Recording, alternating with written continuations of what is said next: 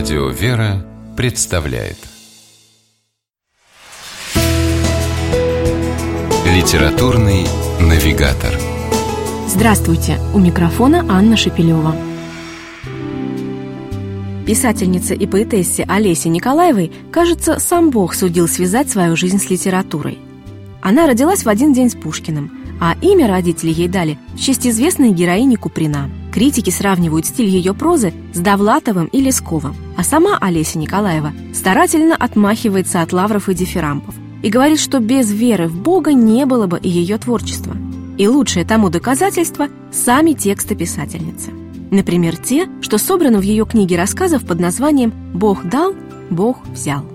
По мере чтения книги, имеющей, кстати, подзаголовок «Жизнь как притча», все отчетливее понимаешь – Именно такой прозы, доброй и светлой, глубокой и проникновенной, остро не хватает современной литературе.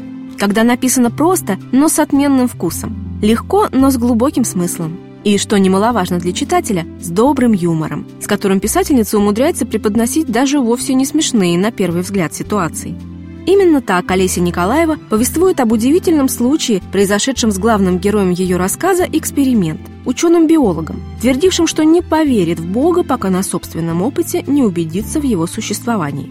Такая возможность ученому вскоре представилась. Авиалайнер, в котором биолог летел на конференцию, потерпел крушение, а наш скептик прямо в самолетном кресле благополучно приземлился на один из кавказских пиков, оставшись живым и невредимым. Теперь его можно найти в одном из отдаленных грузинских монастырей. После столь удачного эксперимента биолог стал монахом. Много пишет автор в книге «Бог дал, Бог взял» и об удивительных эпизодах из собственной жизни, размышляя, как удивительно и промыслительно складываются порой обстоятельства. Например, в рассказе «Цветы для плащаницы», когда, возвращаясь из Белгорода с творческой встречи, с огромными букетами в руках, она вместо рейса на Москву села вдруг в маленький автобус до неизвестного села Ракитное и оказалась в монастыре, где как раз очень нужны были цветы, чтобы украсить плащаницу к Великой Пятнице. Все в руках Божьих. Кажется, именно это пытается сказать читателям Олеся Николаева с помощью своих рассказов, действительно очень похожих на мудрые притчи, и вкладывает новый смысл в известную всем поговорку «Бог дал, Бог взял». С вами была программа «Литературный навигатор» и ее ведущая Анна Шапилева. Держитесь правильного литературного курса.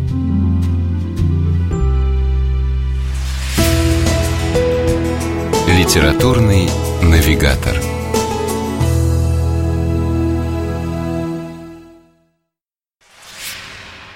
При реализации проекта используются средства государственной поддержки, выделенные в качестве гранта в соответствии с распоряжением президента Российской Федерации от 1 апреля 2015 года номер 79 РП и на основании конкурса, проведенного Союзом женщин России.